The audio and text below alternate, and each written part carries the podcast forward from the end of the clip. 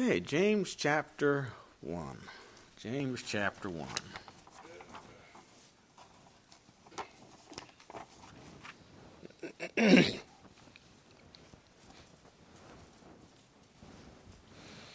James chapter 1. And I'm going to pick up verse 19. I'm going to read down through the end of the chapter. James 1, verse 19. Wherefore, my beloved brethren, let every man be swift to hear, slow to speak, slow to wrath.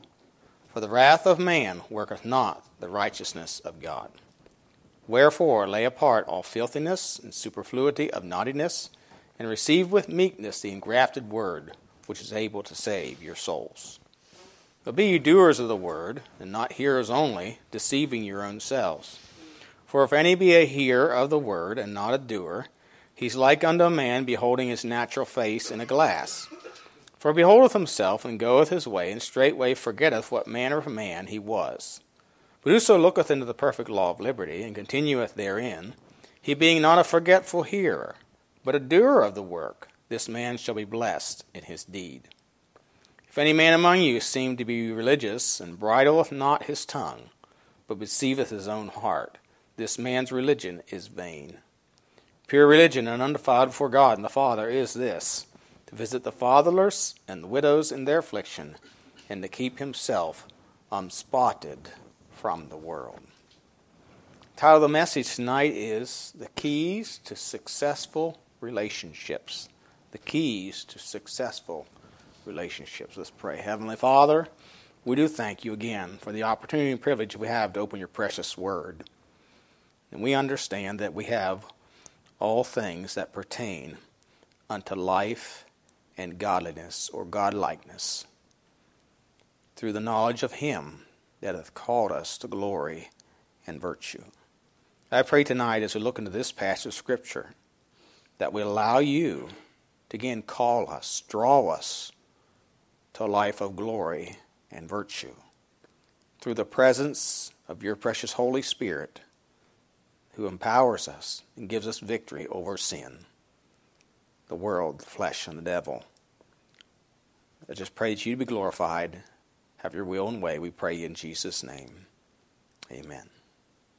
you know, the modern methods of the world, that is, of entering relationships, for example, a marriage relationship, is to manipulate or bait and catch you know, women use their bodies to attract men.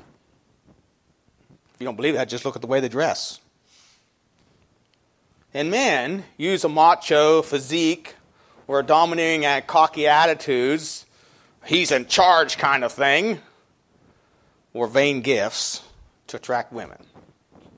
That's what a lot of what, what happens. The problem with all this is that it all fades when real life comes along and it brings disappointment, anger, resentment, which is why divorce rates, rates are so high. No, relationships must be established on righteousness.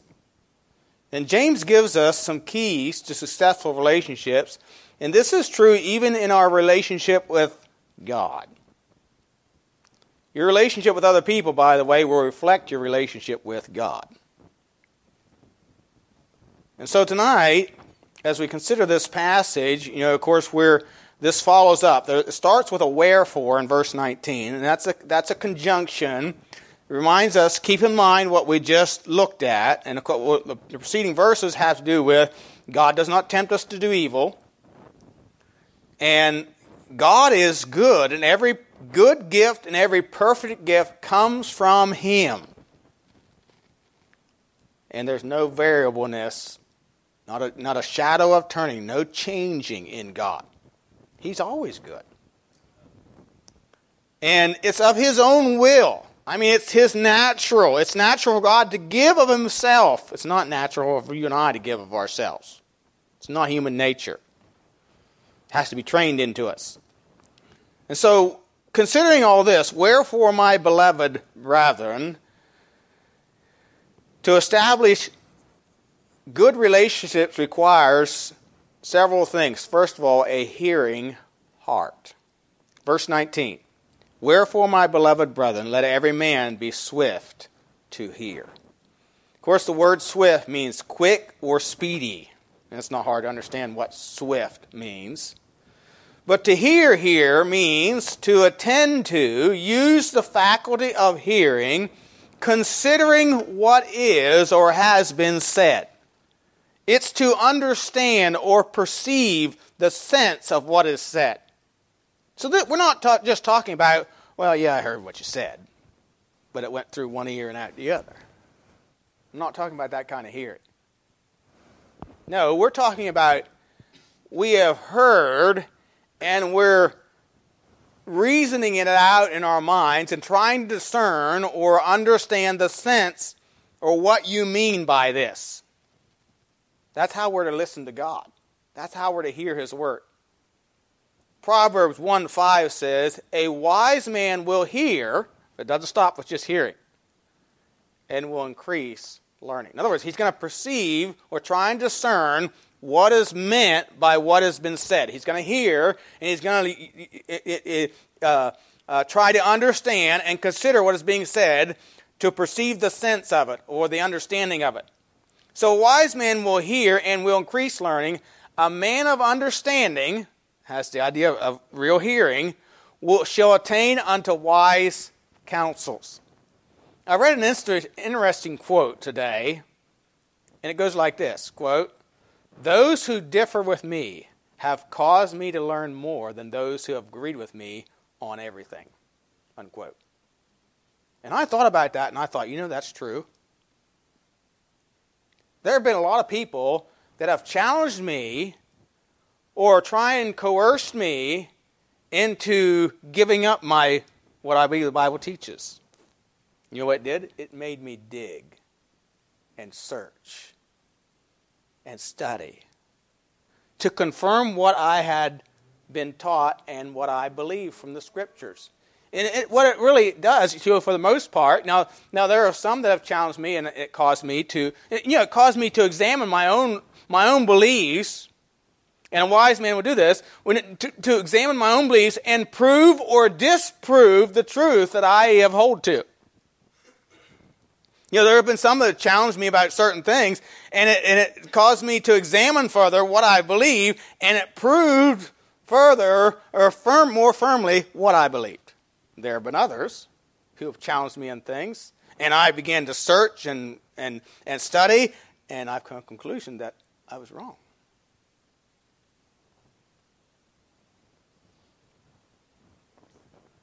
You know, a wise person is not too proud to hear another's viewpoint and then examine his own and prove it or disprove it according to the scriptures.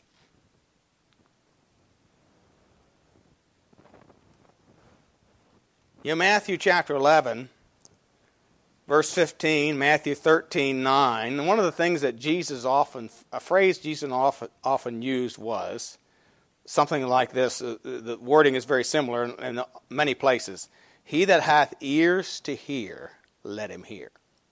When addressing the churches, the seven churches of Asia in the book of Revelation, again, to every church he said, He that hath an ears, let him hear.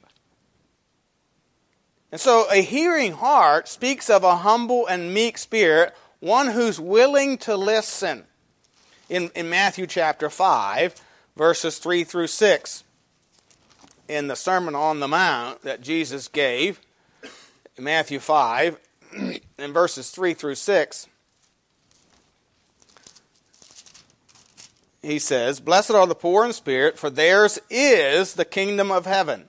Blessed are they that mourn, for they shall be comforted. Blessed are the meek, for they shall inherit the earth. Blessed are they which do hunger and thirst after righteousness, for they shall be filled. You understand what he's saying? He's blessed are the poor in spirit. In other words, the humble in spirit. Theirs is. In other words, they're going to receive the truth. Theirs is the kingdom of heaven. And we know that entrance into the kingdom of heaven is by the new birth, according to the scriptures.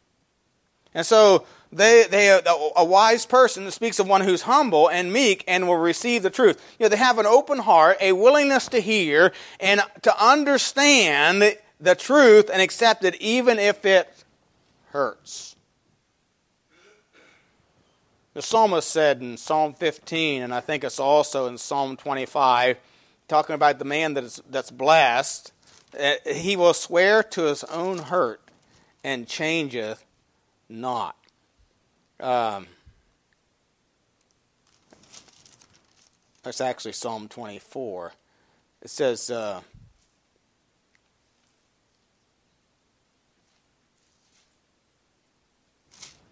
Psalm 15. Uh, verse uh, 4 In whose eyes a vile person is condemned, but he honoreth them that fear the Lord.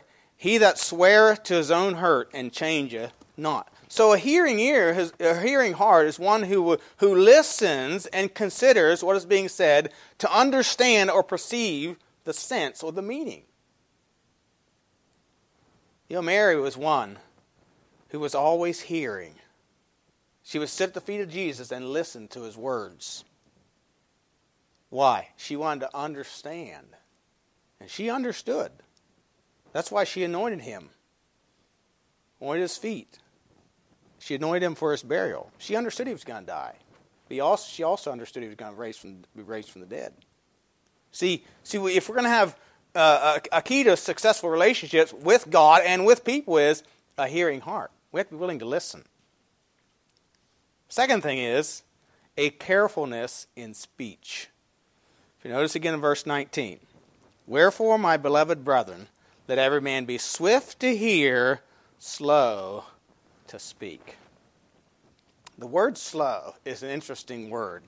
It means dull, inactive, in mind, stupid. In other words, kind of like you're deaf and dumb, you know, kind of thing. Uh, slow to apprehend or believe. So, so he, he's saying we need to be slow to speak. Slow to speak. I've often said, you know, we have two ears and one mouth for a reason. We should listen twice as much as we talk. You know, the Bible has a lot to say about our speech or our tongue, as it may refer to it. Proverbs 18:21 says, "Death and life are in the power of the tongue, and they that love it shall eat the fruit thereof." You're going to eat the fruit of that tongue of yours. You're going to reap the consequences of what you say. Proverbs 19:14 says, "Let the words of my mouth and the meditation of my heart, your words reveal what's in your heart the words of my mouth and the meditation of my heart be acceptable in thy sight, O Lord, my strength and my redeemer. In Matthew chapter 4, um, I'm sorry, Matthew chapter 12, and, and, and verses 34 through 37, the Bible says, O generation of vipers, how can ye, being evil, speak good things? For out of the abundance of the heart, the mouth speaketh. You know, the, he's, he's addressing here the Pharisees who had just, just credited his healings to the devil. And he said, You know, ye being evil, how can ye, being evil, speak goods? Out of the abundance of the heart, the mouth speaketh. You know, your, your speech is just revealing what's in your heart. A good man out of the good treasure of the heart bringeth forth good things, and an evil man out of the evil treasure bringeth forth evil things. But I say unto you that every idle word that men shall speak, they shall give account thereof in the day of judgment. For by thy words thou shalt be justified, and by thy words thou shalt be condemned.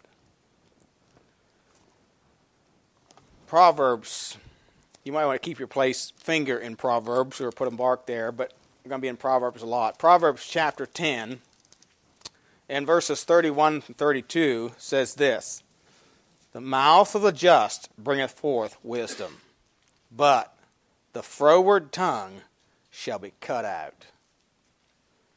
The lips of the righteous know what is acceptable, but the mouth of wicked speaketh, speaketh frowardness.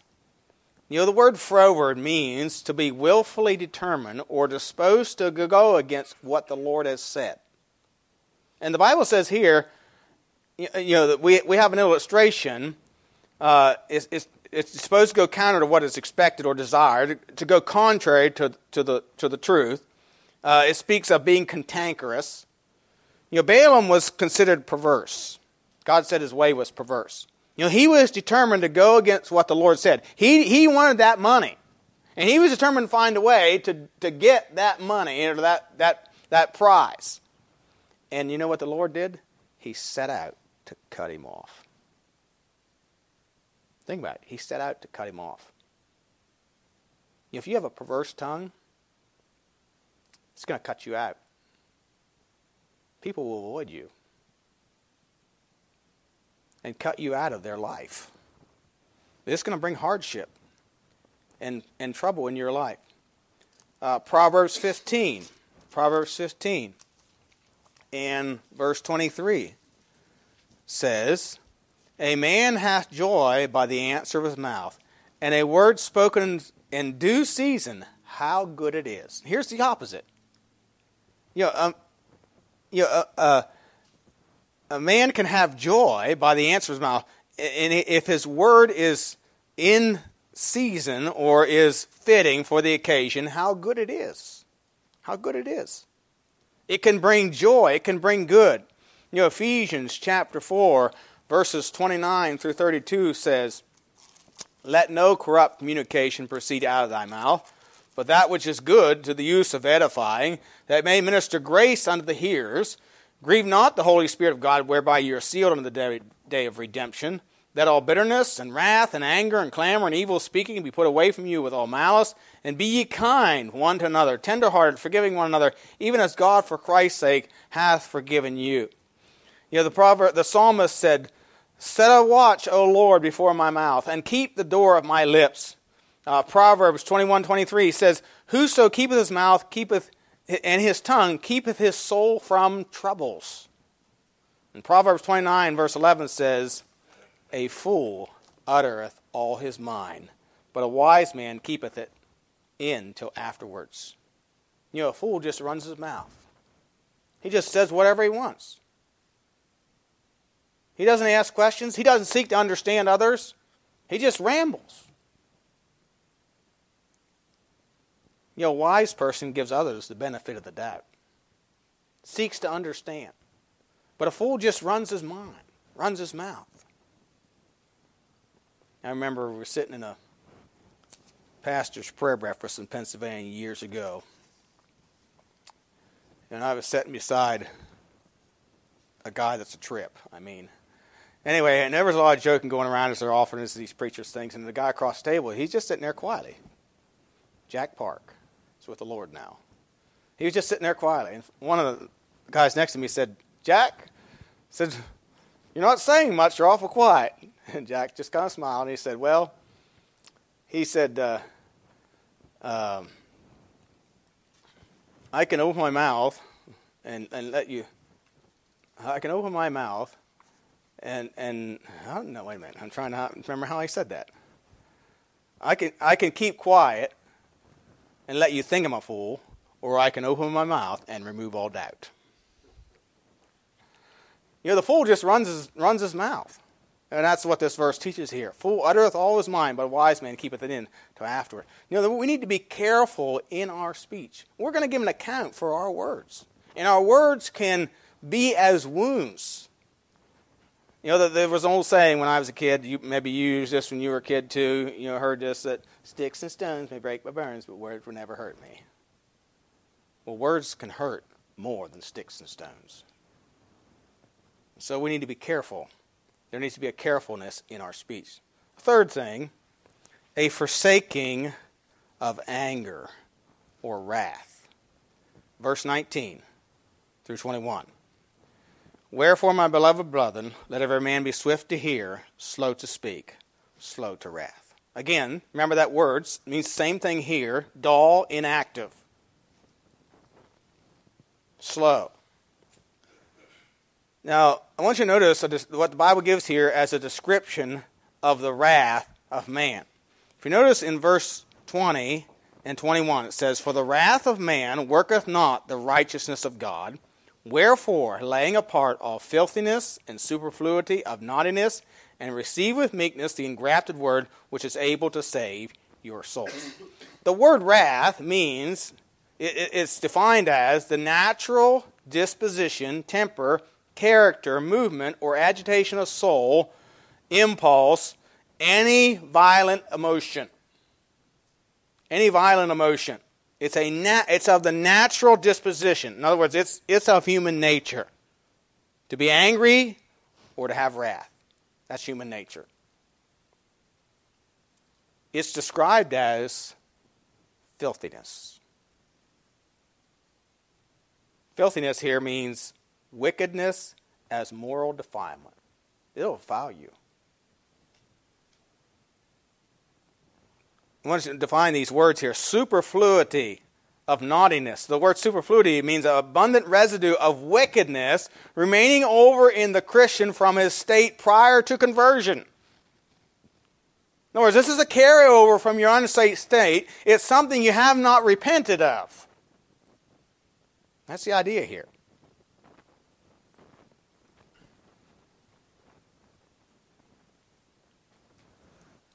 You know, Proverbs 29 22 says, An angry man stirreth up strife, and a furious man aboundeth in transgression. Aboundeth in transgression. Naughtiness, the word naughtiness, again in verse 21, means badness, deprav- depravity, malignant, trouble, evil, malicious. You know, malicious is described as disposed to cause harm, suffering, or distress ill will. By the way, anger causes all those things. It was the angry of, his, of, of, of Cain that led him to kill Abel.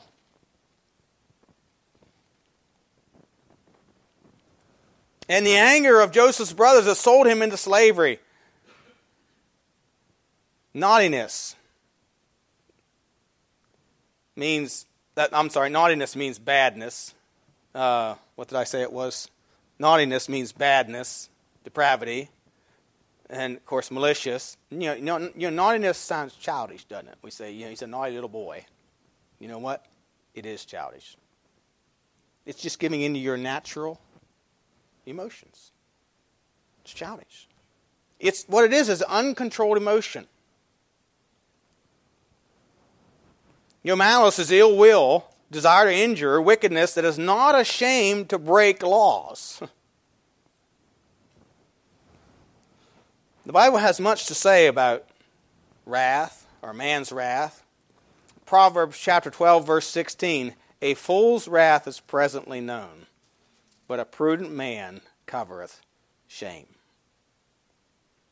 Proverbs 14:29 He that is slow to wrath is of great understanding, but he that is hasty of spirit exalteth folly. You know, if you're if you're quick to to anger, you're going to do a lot of foolish things. Someone said, quote, "Good men are reasonable. When a man ceases to be reasonable, he ceases to be good." Unquote. Another said, quote, "The one mar- the marks of a gentleman is his refusal to make an issue out of every difference of opinion. Unquote. You know, some can be so cantankerous that, you know, he could order a, a, fried and a scrambled egg, and when it's put on the plate, he would say, You scrambled the wrong one. I mean, they're constantly finding fault. You know, what did Solomon ask for when he asked, when the Lord said, I'll give you what, you know, ask what you want, I'll give it you. And he asked this thing of the Lord. He asked for an understanding heart. In other words, so I'll hear and perceive. You know, what goes with that is slow to speak and slow to wrath. He wouldn't jump, he didn't want to be one that jumped to conclusions that run his mouth before he heard. You know, Proverbs again, Proverbs 19 19. A man of great wrath shall suffer punishment. For if thou deliver him, you must do it again. Somebody has said, quote, I have a bad temper, but it's over in a minute. So is a shotgun blast, but destroys everything to pieces in its path.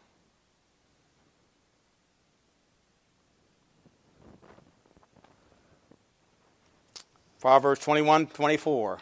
Proud and haughty scorner is his name, who dealeth in proud wrath. What anger is, is a product of pride. And what we're dealing with, you know, the word, the interesting thing is, it says, who dealeth in proud wrath. The picture here, the word dealeth, is picture here of a mean, angry taskmaster that produces things by angry lording over his subjects, like the Egyptian taskmasters. They were mean and angry. Contrast that with Boaz. Boaz was a godly man. He came into his fields and he greeted his workers. The Lord be with thee. And they greeted him in return. The Lord bless thee. You know what? That man had a good working relationship with his employees, with his servants. They loved him, and he loved them. They loved him because he loved them. And he treated them with kindness. He wasn't a lord over them. And he was blessed. Ephesians 6 9 says, And ye masters, do the same things unto them, forbearing, threatening, knowing that your master also is in heaven, neither is there respect of persons with him.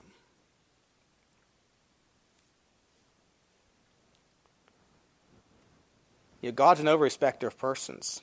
Doesn't matter whether you're in a position of leadership, a head of a household, or what it may be, or a manager in a workplace. God's no respecter of persons.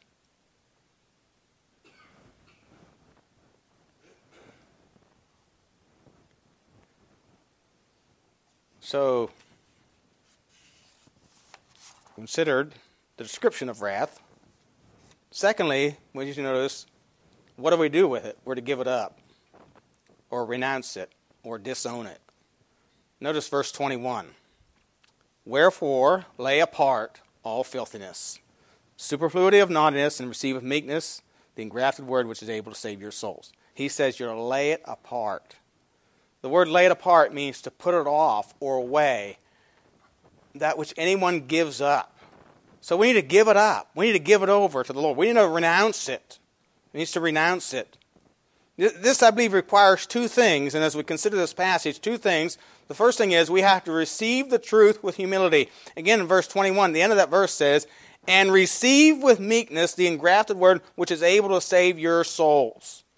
So we receive with meekness. The opposite of anger, of course, which is a result of pride, is meekness or humility. Meekness is, is, is you know, uh, really is humility. I thought I have a definition here, but I, don't see it. Uh, but it is it is a humility, willing to accept the truth, and so we receive that with meekness. The engrafted word, that word engrafted is interesting. It means implanted by others' instruction. Thus, the doctrine implanted by your teachers or others by God. You know what? Something that proud people often say is, No man is telling me what to do. Do you know how God tells you what you need to do? By another man. He isn't going to holler from heaven. He's given us His word, and we're to give it to those who need it. That's how God, that's how God speaks to us. See, God has chosen to reveal himself to men by men, by other men. You know, Acts 10.36 says this, The word which God sent unto the children of Israel, preaching peace by Jesus Christ, he is Lord of all. Now, I read that and I thought of this. Jesus was a man. He still is a man. And his word came by a man, Christ Jesus. But 1 Corinthians 1.21 says, For at that, after that, in the wisdom of God, the world by wisdom knew not God, it pleased God by the foolishness of preaching to save them that believe. So God has ordained that people are, that are going to be saved are going to be saved through preaching. Who does that? Men. You know, on the day of Pentecost, men spake as God gave them utterance, and people were saved. In Acts chapter 10, you have a man praying to a God he has knowledge of, but really doesn't know. He doesn't have a relationship with him, and God sends a man to tell him about himself. That is, about God. And explaining his salvation. In Acts chapter 15, verse 7, it says, And when there had been much disputing, Peter rose up and said unto them, Men and brethren, you know that how a good while ago God made choice among us that the Gentiles by my mouth should hear the word of the gospel and believe. You see, you must be willing to face and accept the truth that your sin, anger, whatever it is, is your sin, your fault, your responsibility. You are the one causing the strife and contention in relationships, whether homework or whatever it is, and it is a noose around your neck that is destroying you, and it is God's desire to save you from it. You know, Proverbs 27 3 says this A stone is heavy and sand weighty. Do you ever try to carry a bag of sand? But a fool's wrath is heavier than both. It is a heavy burden to bear that you need to give up if you want to have a walk with God. Proverbs 27 4 says, Wrath is cruel, anger is outrageous. But who is able to stand before, stand before envy? Proverbs 30 33. Short of the churning of milk bringeth forth butter, and the wringing of a nose bringeth forth blood. So the forcing, the word forcing here means squeezing, or the pressure of wrath bringeth forth strife.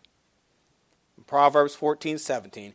He that is soon angry dealeth foolishly and a man of wicked devices is hated. You see, the way uh, an angry person works or deals with people is foolish, and no one wants to get close to an angry person.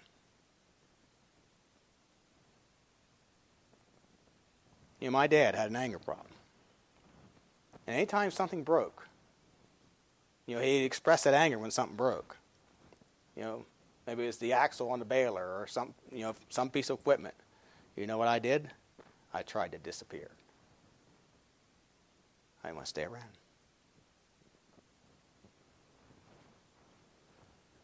So we need to give it up. And of course, the first step of that is receive the truth with humility. Secondly, we need to repent of it. Verses 22 to 26 says, But be ye doers of the word, and not hearers only, deceiving your own selves. For if any be a hearer of the word and not a doer, he is like unto a man beholding his natural face in a glass. For he beholdeth himself, and goeth his way, and straightway forgetteth what manner of man he was. But whoso looketh into the perfect law of liberty, and continueth therein, he being not a forgetful hearer, but a doer of the work, this man shall be blessed in his deed. If any man among you seem to be religious, and bridleth not his tongue, but deceiveth his own heart, this man's religion is vain. Now, I believe that verses 22 to 26 is describing for us a change of mind that includes a change of direction. No longer are you just a hearer, you're also a doer. You're also a doer. In other words, you need to be more than just hear it, you do something about it. When we hear the truth, we need to act on it. We need to put it away, repent of our wickedness, remove it, cast it out. To not do so is self deception, whatever the sin may be. To not cast it out when it's brought to our attention is self deception. Be ye doers of the word and not hearers only, deceiving your own selves.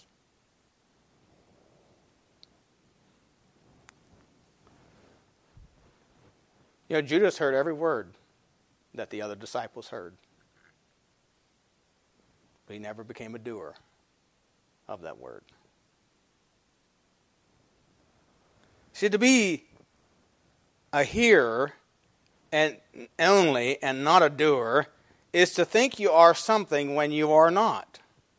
Verse 23 For if any be a hearer of the word and not a doer, he is like unto a man beholding his natural face in a glass.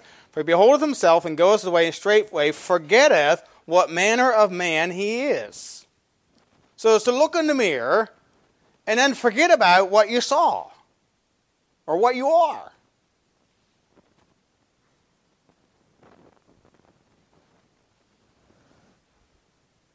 verse 26 says, If you can't bridle your tongue, your religion is vain.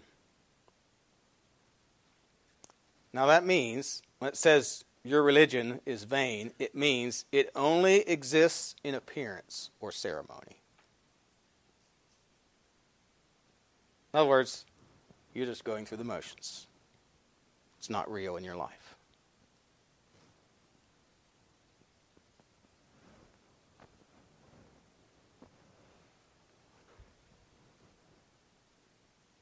You know, when a child of God or a person is confronted with the truth and they don't put it away or they don't deal with it, they don't react or they don't respond rightly to it and just continue on their way, they're just going through the motions. You know, see, we're to lay it apart. We're to repent. Be a doer not one that reads, hears, and then forgets about the Lord the rest of the time.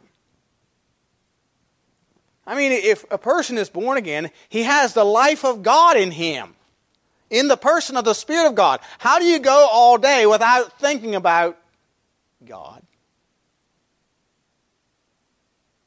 That boggles my mind. Even when I know I'm not right, I know I'm not right. Because I'm bothered by it.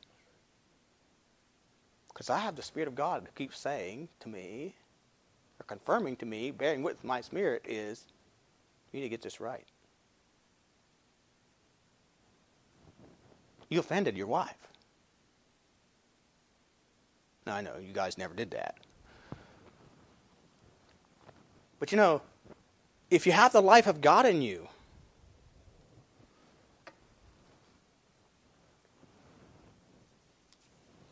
So we need to repent. We need to be hearing, slow to speak, slow to wrath.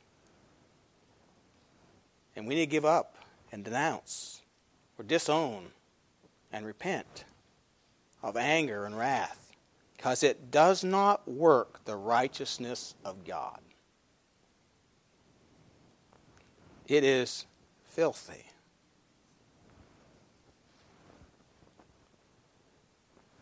You know, Proverbs 21:19 says this: "It is better to dwell in the wilderness than with a contentious and angry woman." And then Proverbs 22:24 says this: "Make no friendship with an angry man, and with a furious man thou shalt not go." You know, nobody likes to be around anybody that's angry, whether it's a woman or a man.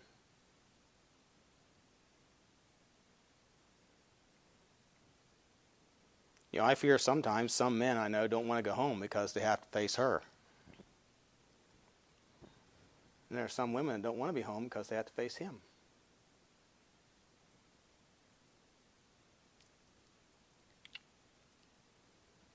And the Bible really is telling us leave them to themselves if they will not change. But God's message to us is give it up, give it to God.